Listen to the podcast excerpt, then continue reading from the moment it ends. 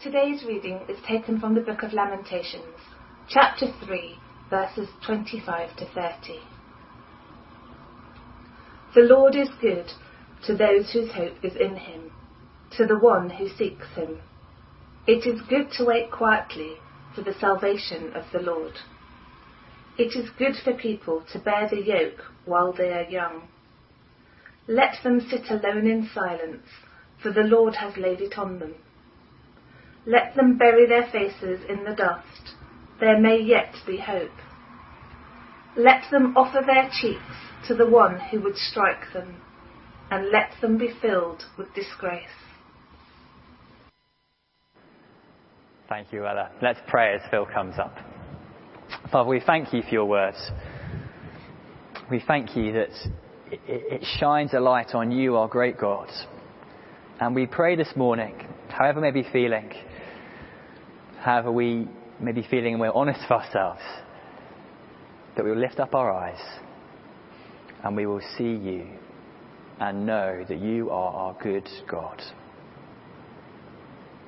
Amen. Thank you, Ben. Thank you, Lola. Morning, everyone.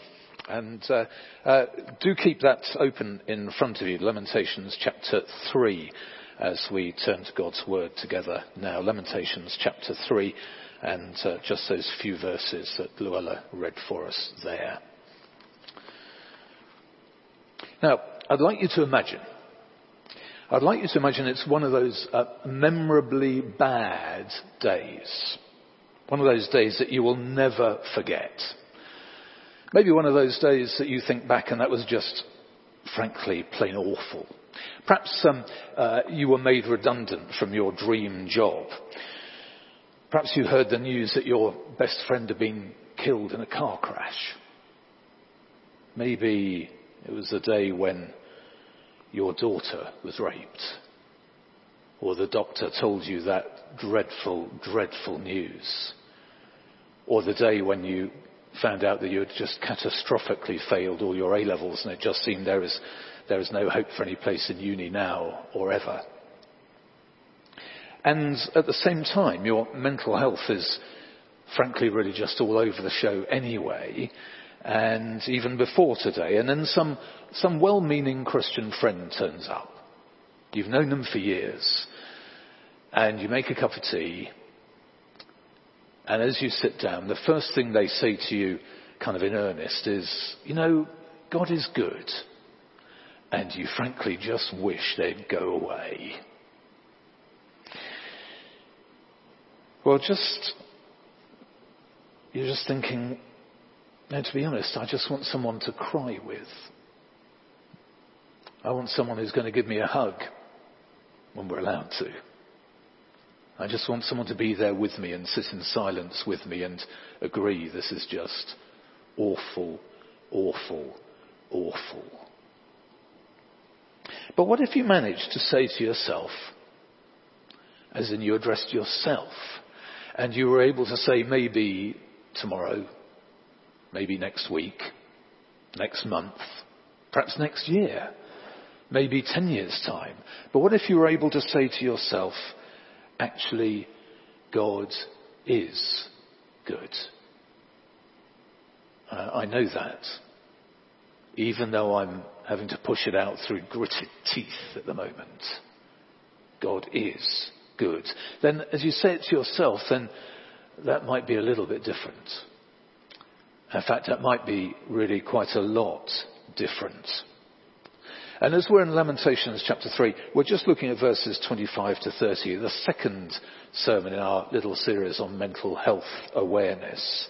Um, and when I first looked at this passage, I thought, oh dear, this is a bit difficult, isn't it? And uh, a bit difficult to preach on. But then the more I looked and the more I studied and the more I thought and the more I prayed about this, I think there are great treasures here. Great treasures that we all need to hear. And the central rock is there. God is good. We have a good God. And uh, because God is good, it means also that there are good things which come from God. So we see in verse 25 that it says there, the Lord is good to those whose hope is in him. But then flowing from that, the beginning of verse 26 and 27, it is good. It is good. And this is coming from a man who is sitting there in the ruins of his city. There are maybe unburied corpses still around.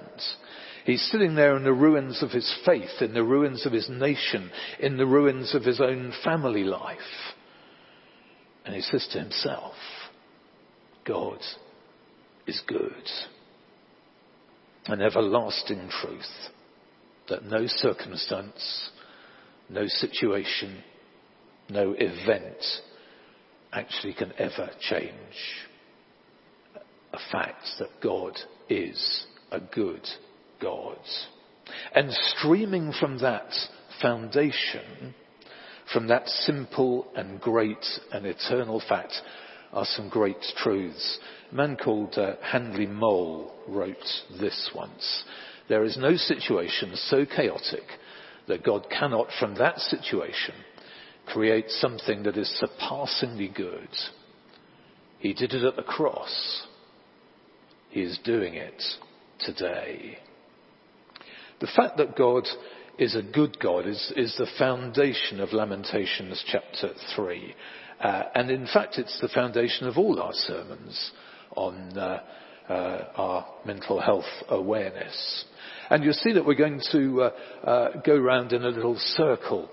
Uh, and there are some great and wonderful truths here. Um, and we're going to begin by thinking about humbly accepting the situation that we find ourselves in. And then as we go around the circle, it may be that you find that really hard. Well, as with all these kind of things, there are, there are different ways in. And if you can't find your way into this circle, uh, it's, a, it's a good circle, a virtuous circle. If you can't make your way in on that, then you may well be able to work your way in uh, on other things, on the other two areas that we'll look at as well.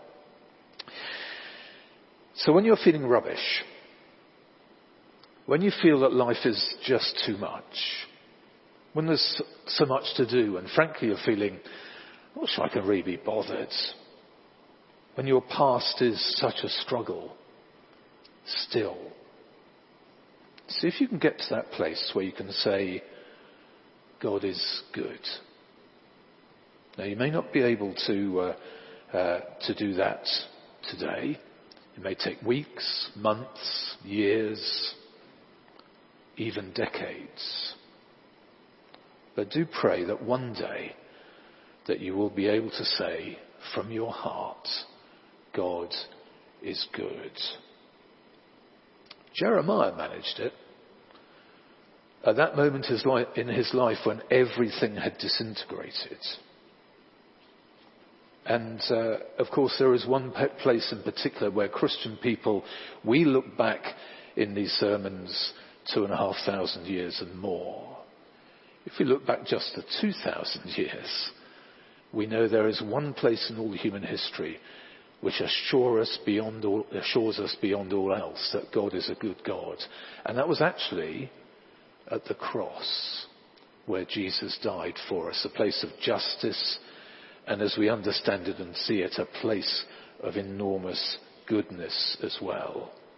And if you're struggling with lockdown number three, and many of us are, but we still want to remember God is good, and therefore beyond now, there is a future.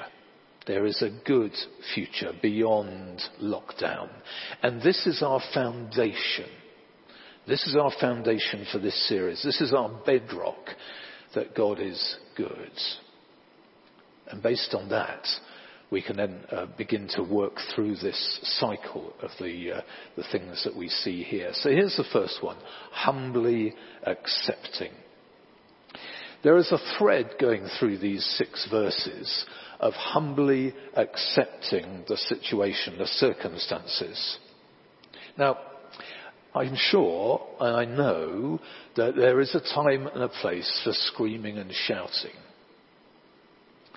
So, for instance, uh, about 25, 26 years ago now, in our previous church in Lowestoft, uh, there was a young man, early 30s, uh, who died of cancer.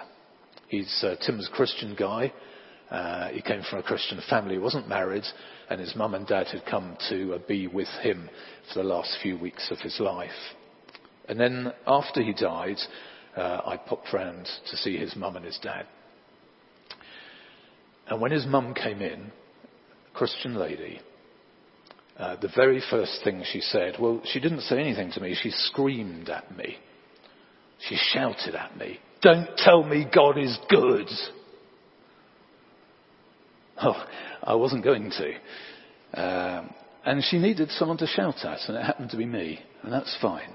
That was absolutely fine. And, uh, uh, and it turned out to be a, actually rather a good thing that she was able to do that. There is a place for it. There is a need for it. And here, Jeremiah has got to this kind of humbly accepting stage. This humbly accepting stage. Sometimes in our grief and our loss and our sadness, there is anger. And that is one of those stages that we go through. But a little bit further on, there is a humbly accepting stage. And that's what Jeremiah is doing, and that's what we see in Lamentations chapter 3. Um, uh, someone said this everything in God's shop is on the bottom shelf. You have to get down on your knees to reach it. And it is that kind of humble, humility, humbly accepting is what we're thinking. So uh, let's go back to that one there. Humbly accepting. So uh, uh, verses 29 to 30, for instance. In verse 29 uh, or 28, let him sit alone in silence. Verse 29, let him bury his face in the dust. Verse 30, let him offer his cheek to the one who would strike him. Humbly accepting. There is a great humility here and a great humility before God. So verse Verse 30, for instance, let him offer his cheek to the one who would strike him. Let him be filled with disgrace. That is, I think, humbly accepting the situation. Jeremiah knows that it, God is the one who has struck his people here, and actually with good reason, hence the disgrace word and justly so. So let him, let his people be filled with disgrace. Humbly accept this. Oh, and by the way, uh, I know it's next week's sermon, so uh, I won't steal Ben's thunder, but we really do need to look on, say, to verse 31 there. For no one is cast off by the Lord forever. So uh, do be back here 10 o'clock uh, or uh, sometime during the week after next week to, to see next week's sermon as well. And in this humbly accepting the situation what has happened, there is a place for silence, isn't there? There really is a place for silence. Look at the beginning of verse 28. Let him sit alone in silence, for the Lord has laid it on him. A guy called uh, Robert Browning Hamilton uh, wrote this. I walked a mile with pleasure. She chattered all the way but left me none the wiser for all she had to say. I walked a mile with sorrow, and ne'er a word said she, but oh the things I learned from her when sorrow walked with me.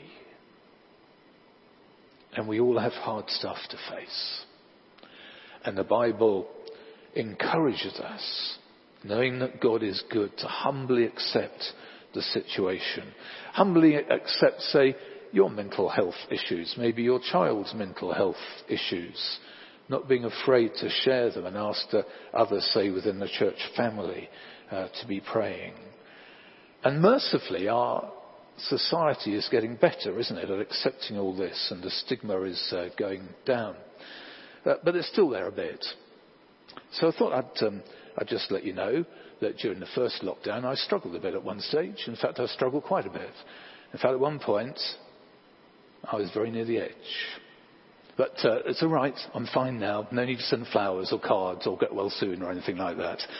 But I thought I ought to let you know that actually we all suffer and struggle at times. And it's okay to say so. Someone once prayed, Lord, bring us to the place where we can talk about our mental health struggles without stigma, as naturally as we'd talk about having diabetes or asthma or the flu. Amen. God is good. So we will be humbly accepting and then we will be patiently waiting.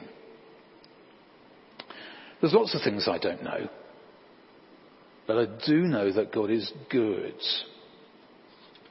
And Christians who suffer do more than suffer, they also wait.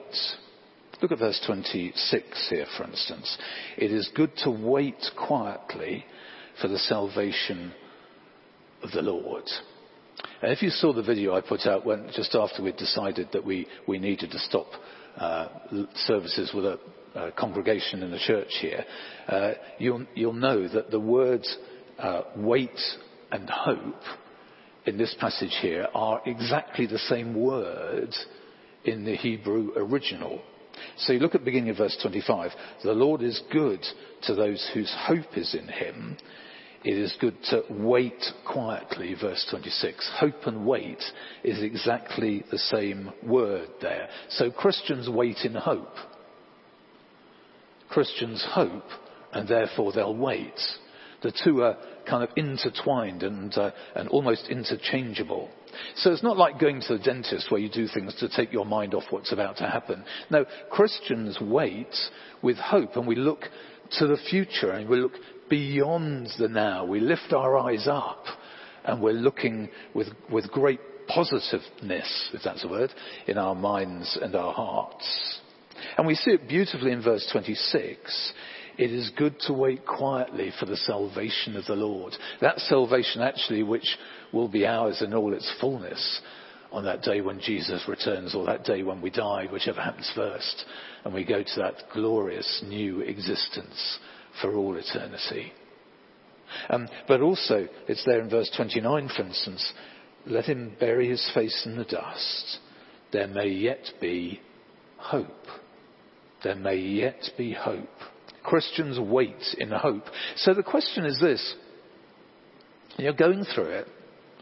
You're really struggling. You're really finding it hard on the mental health front. Uh, bad time at the moment. But the question is this. Where is your focus? Where is your focus? You see, it's terribly easy when everything is kind of going wrong in life and so on for our focus to turn in on ourselves and we become the sole source of conversation. But it's a really good thing, a really good practice to look outwards, to look away from ourselves, to look to Jesus, to look to the future, to look to our hope. Now, sometimes that's really difficult. Sometimes everything is, is just folding in on ourselves and we can only think about ourselves and our situation and the problems and all the rest of it. Sometimes we need a friend to help us. That's why sometimes, you know, you go and visit someone who's really struggling. It's good to talk about other stuff. Any other stuff almost, isn't it?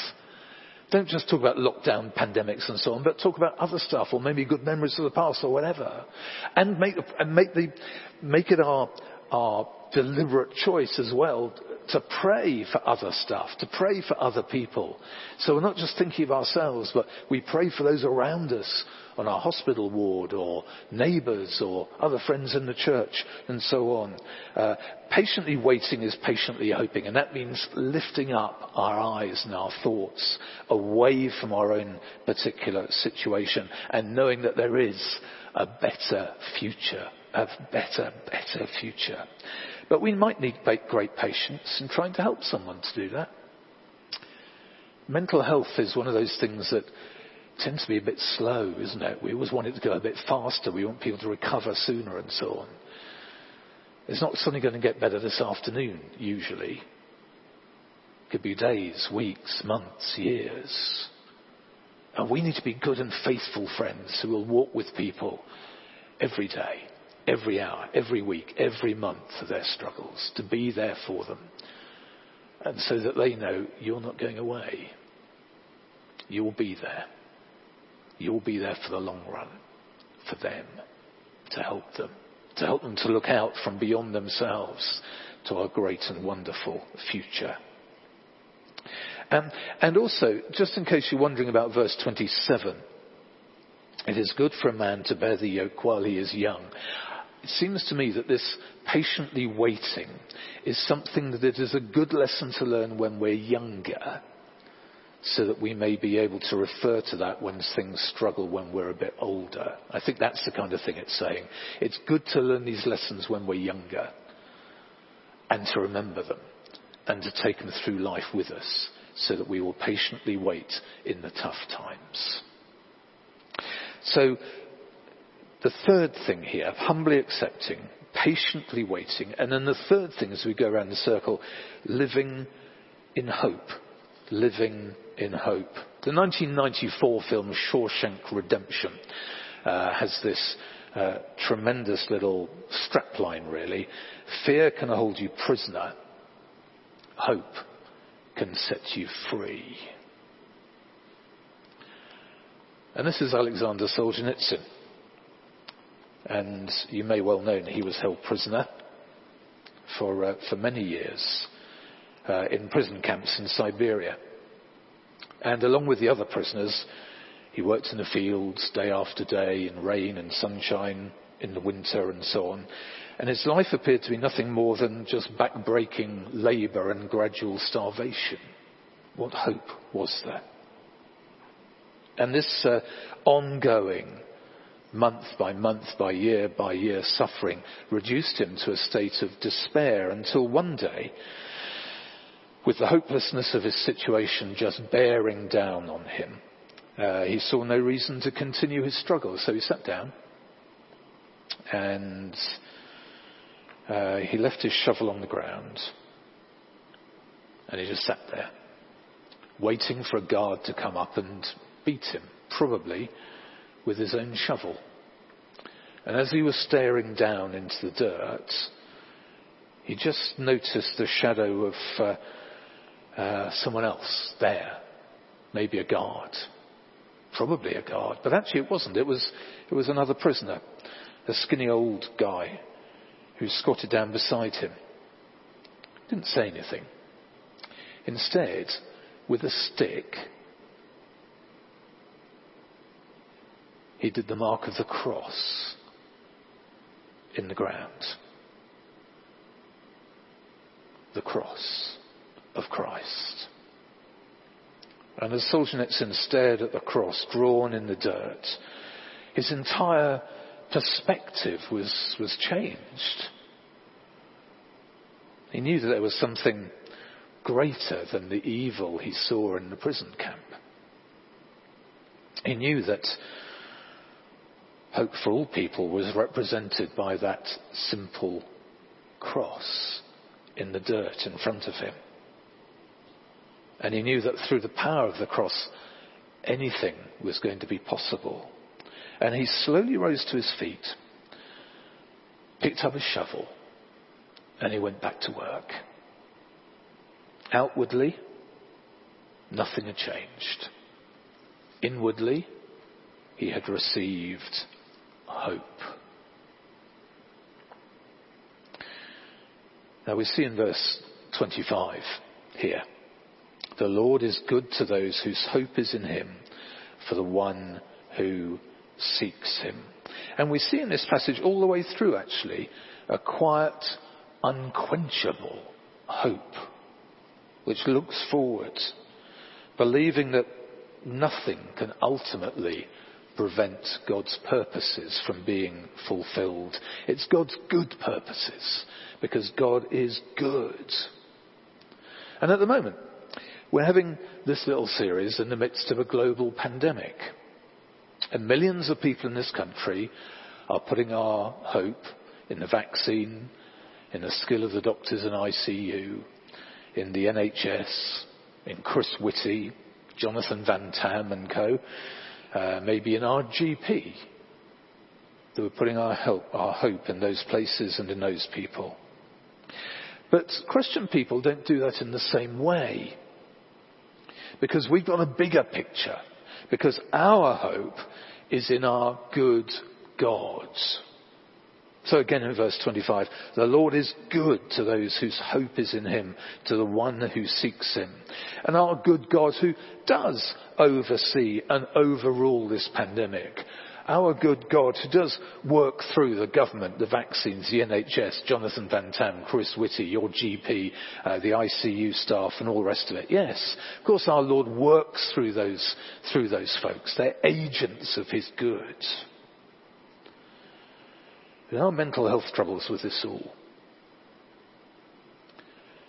If I were to ask you, where is your hope? Christians want to say, first of all, my hope is in God, working through all these good agents of His that we see uh, on the television each evening in the news. But my hope is in my good God.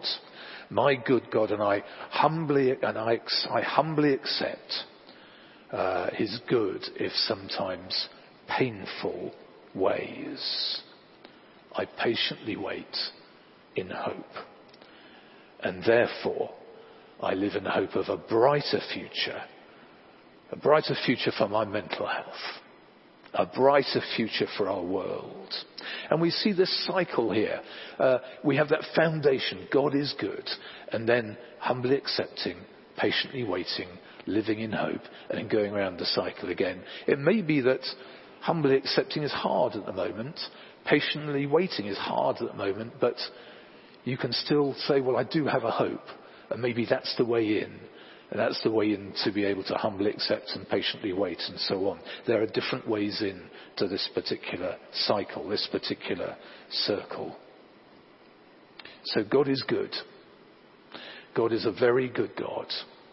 And uh, we have seen this morning this uh, uh, little cycle which will help us with our own mental health awareness and helping others in theirs, humbly accepting, patiently waiting, and living in hope. Eloise Hearn has written a number of poems uh, on Lamentations. And I'm going to finish just by reading one of them now, which I think is really, really helpful. Rock bottom I hope. Everything's a mess. I'm a mess. I can't see any light. Soul distress. My mind continually frets, and yet, at the bottom is rock faith foundation. I call to mind the faithfulness of God. The Lord is righteous. I say it to myself. He reigns forever, even now. Somehow, the Lord is my portion. Whatever else I have or do not have, so I will wait for him. I will wait. I will say it to myself. Rock bottom. I hope.